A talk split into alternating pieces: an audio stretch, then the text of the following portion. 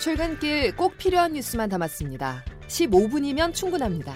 CBS 김덕기의 아침 뉴스가 전해드리는 뉴스 속속.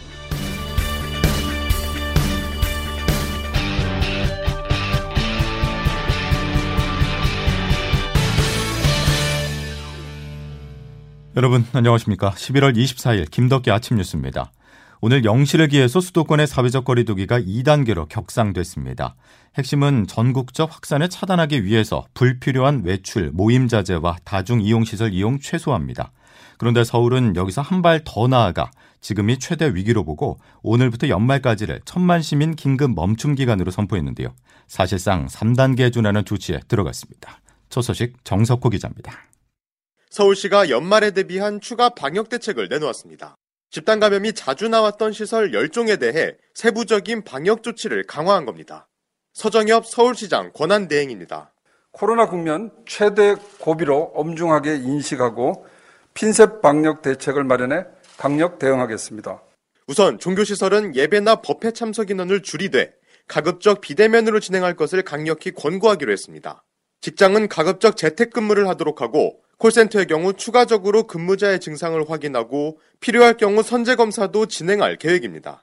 또 요양시설에선 입소자 면회나 외출이 전면 금지되고 외부 강사 프로그램도 열릴 수 없습니다. 이 밖에 서울 전역에서 10명 이상 모이는 집회를 전면 금지해 거리두기 3단계에 준하는 기준을 적용했습니다. 대중교통도 시내버스는 오늘, 지하철은 27일부터 밤 10시 이후 운행 횟수를 각각 20%씩 감축합니다. CBS 뉴스 정석구입니다. 지금은 젊은 층의 확진자의 비율이 상당히 많은 상황으로 보고 있습니다. 젊은 연령층은 무증상 또는 경증이 많고 사회활동은 활발히 하기 때문에 지역 내에 감염을 전파시킬 위험이 상당히 높아 방역 관리를 강화하는 것이 필요합니다. 3차 유행의 특징 중 하나는 정은경 중앙방역대책본부장의 말처럼 젊은 층 확진자가 많다는 것입니다. 증상이 적은 20, 30대의 숨은 전파자를 통해서 바이러스가 지역사회로 스며들 가능성이 높아 방역 대응에 큰 부담이 되고 있는데요. 실제로 최근 20대가 많은 대학가와 군부대가 비상입니다. 연일 확진자가 발생하고 있는데요. 그러자 군 당국은 장병들의 외출을 통제하고 휴가도 제한하기로 했습니다. 장규석 기자입니다. 강원도 철원군 육군 5포병여단 예하부대에서 하루 새 30명이 넘는 코로나 확진자가 쏟아졌습니다. 어제 확진 판정을 받은 사람은 간부 5명과 병사 26명 등 모두 31명. 앞서 해당 부대에 파견 근무했던 운전병 1명이 지난 20일 양성 판정을 받은 이후 전 부대원에 대한 검사가 실시됐고 누적 확진자는 현재까지 36명으로 집계됐습니다.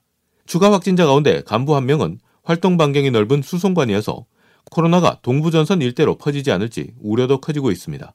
실제로 철원군의 또 다른 부대와 화천군의 한 부대에서도 각각 간부 한 명이 확진 판정을 받아 방역에 비상이 걸렸습니다.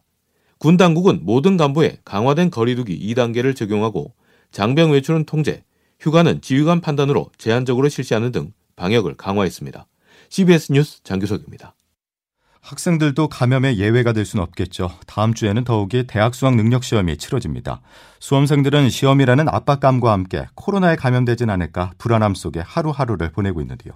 박정환 기자가 수험생들의 목소리를 들어봤습니다. 경기 고양시 고등학교 3학년생인 김모 양은 2주 전부터 재택 수업을 하고 있습니다. 수능이 불과 9일 남았지만 코로나19 3차 대유행으로 집에만 머물러야 하는 상황이 답답할 뿐입니다. 수업 이외에 일단 면접 준비나 뭐 이런 것들도 있었는데 부족함을 좀 느끼게 됐던 것 같고 수능 당일에는 마스크를 써야 하고 책상 간 가림막이 설치되는데 현장 적응을 걱정하는 수험생들도 있었습니다. 가림막 같은 경우는 너무 좁기 때문에 이제 뭐 음. 시험지를 접는 거나 뭐 그런 거에 대해서는 좀 제재를 안 했으면 좋겠어요. 전문가들은 각종 악조건이 예상되는 만큼 수험생들이 철저한 사전 대비를 해야 한다고 조언합니다. 남윤곤 메가스터디 교육 입시 전략 연구 소장입니다. 그 시험지를 좀 이제 반쯤 접어서 문제를 푸는 연습을 해보고 가는 게 필요할 것 같고요. 정부는 안전한 수능 실시를 위해 학원, 스터디 카페 등 수험생들이 자주 다니는 장소에 대한 방역 관리에 나섰습니다. 또 코로나19 유증상자, 확진자에게도 응시 기회를 부여하기 위해 생활치료센터와 병상도 확보하겠다고 밝혔습니다. CBS 뉴스 박정환입니다. 다국적 제약회사 아스트라제네카에서 개발한 코로나19 백신의 효과가 최대 90%에 달하는 것으로 전해졌습니다. 이번 소식이 특히 반가운 이유는 화이자나 모더나와는 달리 아스트라제네카의 경우 생산 자체를 국내에서 하기에 보다 유리하게 물량을 확보할 수 있을 것이란 전망 때문입니다. 장성주 기자가 보도합니다.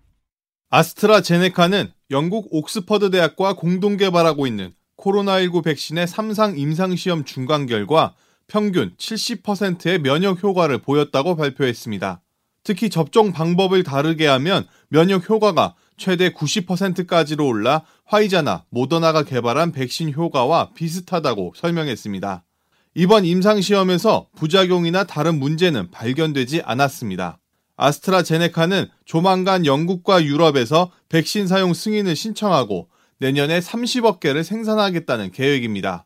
아스트라제네카는 이 백신이 다른 회사의 백신에 비해 가격이 싸고 보관이 더 쉬우며 훨씬 빨리 대량 생산할 수 있다고 강조했습니다. 앞서 우리나라 보건복지부와 SK 바이오사이언스는 아스트라제네카와 이 백신의 위탁 생산 계약을 맺었습니다. 이에 따라 이 백신의 국내 생산은 물론 최소 1천만 명분의 백신 공급이 가능할 전망입니다. CBS 뉴스 장성주입니다. 이 같은 백신 개발 소식이 이어지면서 코스피 지수가 상승했습니다. 코스피 지수가 2년 10개월 만에 2,600선을 돌파하면서 종가 기준으로 역대 최고치를 기록했는데요. 최근의 주가 상승은 코로나19 백신이 곧 상용화될 수 있다는 기대감과 원화 강세로 인해서 외국인의 매수세가 거세진 데 따른 것으로 분석됩니다. 시가총액 상위 종목 대부분의 주가가 큰 폭으로 오르면서 삼성전자의 주가는 4% 이상 급등하며 신고가를 찍었고 SK 하이닉스와 LG 화학도 각각 3% 이상씩 올랐습니다. 자영업자들 입장에서 사회적 거리두기 2단계는 공포 그 자체입니다. 영업에 제한을 받으면 매출 타격이 불가피하지만 월세 같은 고정비는 꼬박꼬박 돌아오는데요. 이 같은 상황을 감안해서 정치권에서 3차 긴급재난지원금 논의가 공론화되고 있습니다. 최인수 기자가 취재했습니다. 국민의힘 김종인 비상대책위원장은 국회가 지금 심사하고 있는 내년도 예산안에 3차 재난지원금을 반영하자고 제안했습니다. 경제 타격이 뻔한데 내년 초에 추경을 하지 말고 지금 예산을 논의하자는 겁니다. 12월 달에 예산을 통과를 시키고 1월 달에 들어가가지고 또다시 자 모양사람께 추경 문제가 거론된다 할 것 같으면 이건 대국민에 대해서 정부의 신뢰 문제도 있다고 생각합니다. 정의당은 전 국민을 대상으로 지급하자는 입장입니다. 강은미 원내대표입니다. 지난 2차 재정지원금처럼 선별적 집행은 그 효과가 한정적이고 오히려 하위 계층의 소득 하락이 있었다는 지적도 있는 만큼 특단의 대책이 필요합니다. 앞서 이재명 경기도지사는 3차 재난지원금은 지역화폐로 전 국민에게 지급해야 한다고 요구했습니다. 이에 대해 청와대는 말을 아끼고 있습니다. 민주당은 다른 예산이 깎일 수도 있고 예산안에 당장 반영도 어려워 3차 재난지원금에 신중한 태도를 보이고 있습니다. CBS 뉴스 최인수입니다. 더불어민주당과 국민의힘 간 고위공직자 범죄 수차례를 둘러싼 대치가 갈수록 격해지고 있습니다. 박병석 국회의장이 중재에 나섰지만 접점을 찾지 못하고 있는 상황인데요. 여야는 한 번 더 만나서 협의해 보기로 했습니다. 김기용 기자입니다. 어제 박병석 의장의 주재로 여야 원내대표가 모처럼 만났습니다. 여기서 공수처장 추천위 회의를 다시 소집하는데 여야가 이견이 없다고 밝히면서 추천위는 조만간 재가동될 것으로 보입니다. 하지만 여야의 기존 입장이 크게 바뀐 건 아닙니다. 민주당은 야당의 비토권을 삭제하는 공수처법 개정 절차도 병행하겠다는 방침입니다. 김태년 원내대표입니다. 야당의 의도적인 시간 끌기 때문에 공수처가 출범하지 못하는 경우는 없도록 하겠습니다. 국민의힘 입장도 크게 달라진 건 없어 보입니다. 주호영 원내대표입니다. 야당도 흔쾌히 동의할 수 있는 후보가 나올 때까지 추천위원회를 계속하는 노력을 해야 한다고 강하게 요구를 했습니다. 국민의힘은 공수처 총력 저지를 예고한 상황이지만 달리 묘책은 없는 실정입니다. 민주당은 국회 본회의가 열리는 다음 달 2일부터 정기 국회가 끝나는 9일 전까지 야당과의 협상에 별다른 진전이 없을 경우 공수처법 개정안을 단독으로 처리해 야당을 압박할 것으로 보입니다. CBS 뉴스 김기웅입니다. 조 바이든 미국 대통령 당선인이 예상보다 빨리 외교 안보 라인 인사를 단행했습니다. 핵심은 오바마 인사들의 부활인데요. 다시 말해서 미국의 한반도 정책이 크게 변할 것이란 뜻입니다. 워싱턴에서 권민철 특파원입니다. 대선 불복 중인 트럼프 대통령 압박 차원인 듯 바이든 당선인이 내각 인선에 속도를 내고 있습니다. 백악관 비서실장에 이어 한반도 정책을 맡을 외교 안보라인 인사를 오늘 단행했습니다. 국무장관, 국가안보부 장관, 이 투톱에 바이든 최측근이 기용됐습니다. 국무장관은 오바마 시절 국무부 부장관을 지낸 토니 블링컨이 지명됐습니다. 바이든이 상원 및 부통령으로 있는 22년간 그의 외교 정책을 조언한 인물입니다. 국가안보부 장관에 기용된 46세의 제이크 설리반 역시 바이든의 보좌관 출신입니다. 한반도의 운명은 이제 이 두 사람의 손에 달려 있다고 해도 과언이 아닙니다. 바이든이 내치에 신경 쓰느라 대외 문제는 복심인 이들에게 일임할 가능성이 큰 때문입니다. 두 사람은 바이든과 함께 이란 핵 문제를 타결한 경험이 있습니다. 핵 동결 대가로 경제 제재를 단계적으로 해제해주는 접근법이었습니다.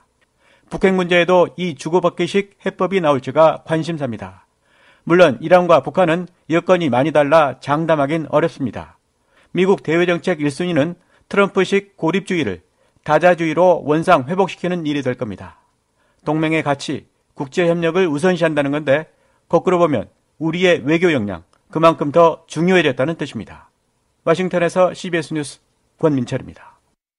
김해 신공항 검증 결과 발표 이후 정치권에서는 부산 가덕도 신공항 추진 외에 이제는 광주 신공항과 대구 신공항 추진 움직임까지 일고 있습니다. 더불어민주당 이낙연 대표는 어제 화상으로 가진 최고위원회의에서 대구 신공항 특별법, 광주공항 이전 특별법에 대해서도 여야가 지혜를 모아 조속히 협의 처리하기를 바란다고 말했습니다. NC 다이노스가 7전 4승제 한국 시리즈에서 먼저 3승을 챙겼습니다. NC는 어제 고척 스카이돔에서 열린 한국 시리즈 5차전에서 두산 베어스를 5대 0으로 제압했습니다.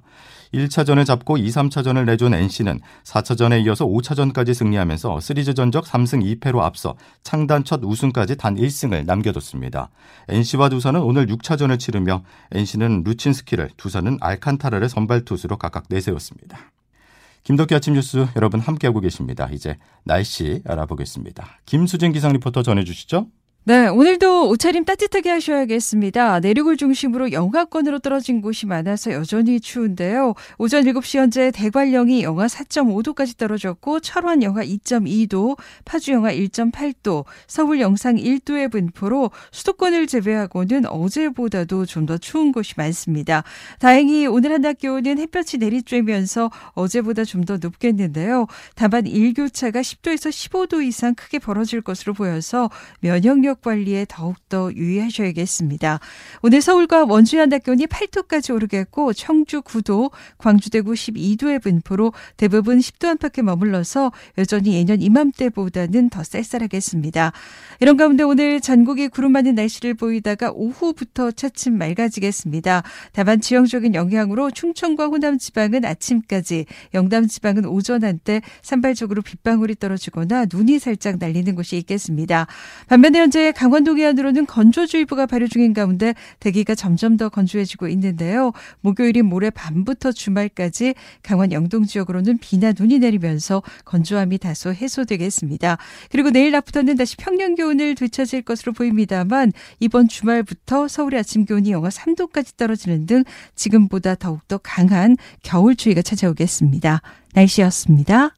코로나19 3차 대유행에 대해서 방역당국은 무증상 감염자를 통해서 지역사회 조용한 전파가 이루어지고 있다라고 진단했는데요. 이 말은 진단되지 않은 확진자가 지역사회에 있을 수 있기 때문에 가족 이외 사람을 접촉할 때는 마스크 꼭 착용해야 된다라는 뜻입니다. 자, 화요일 김덕기 아침 뉴스 여기까지입니다. 내일 다시 뵙죠. 고맙습니다.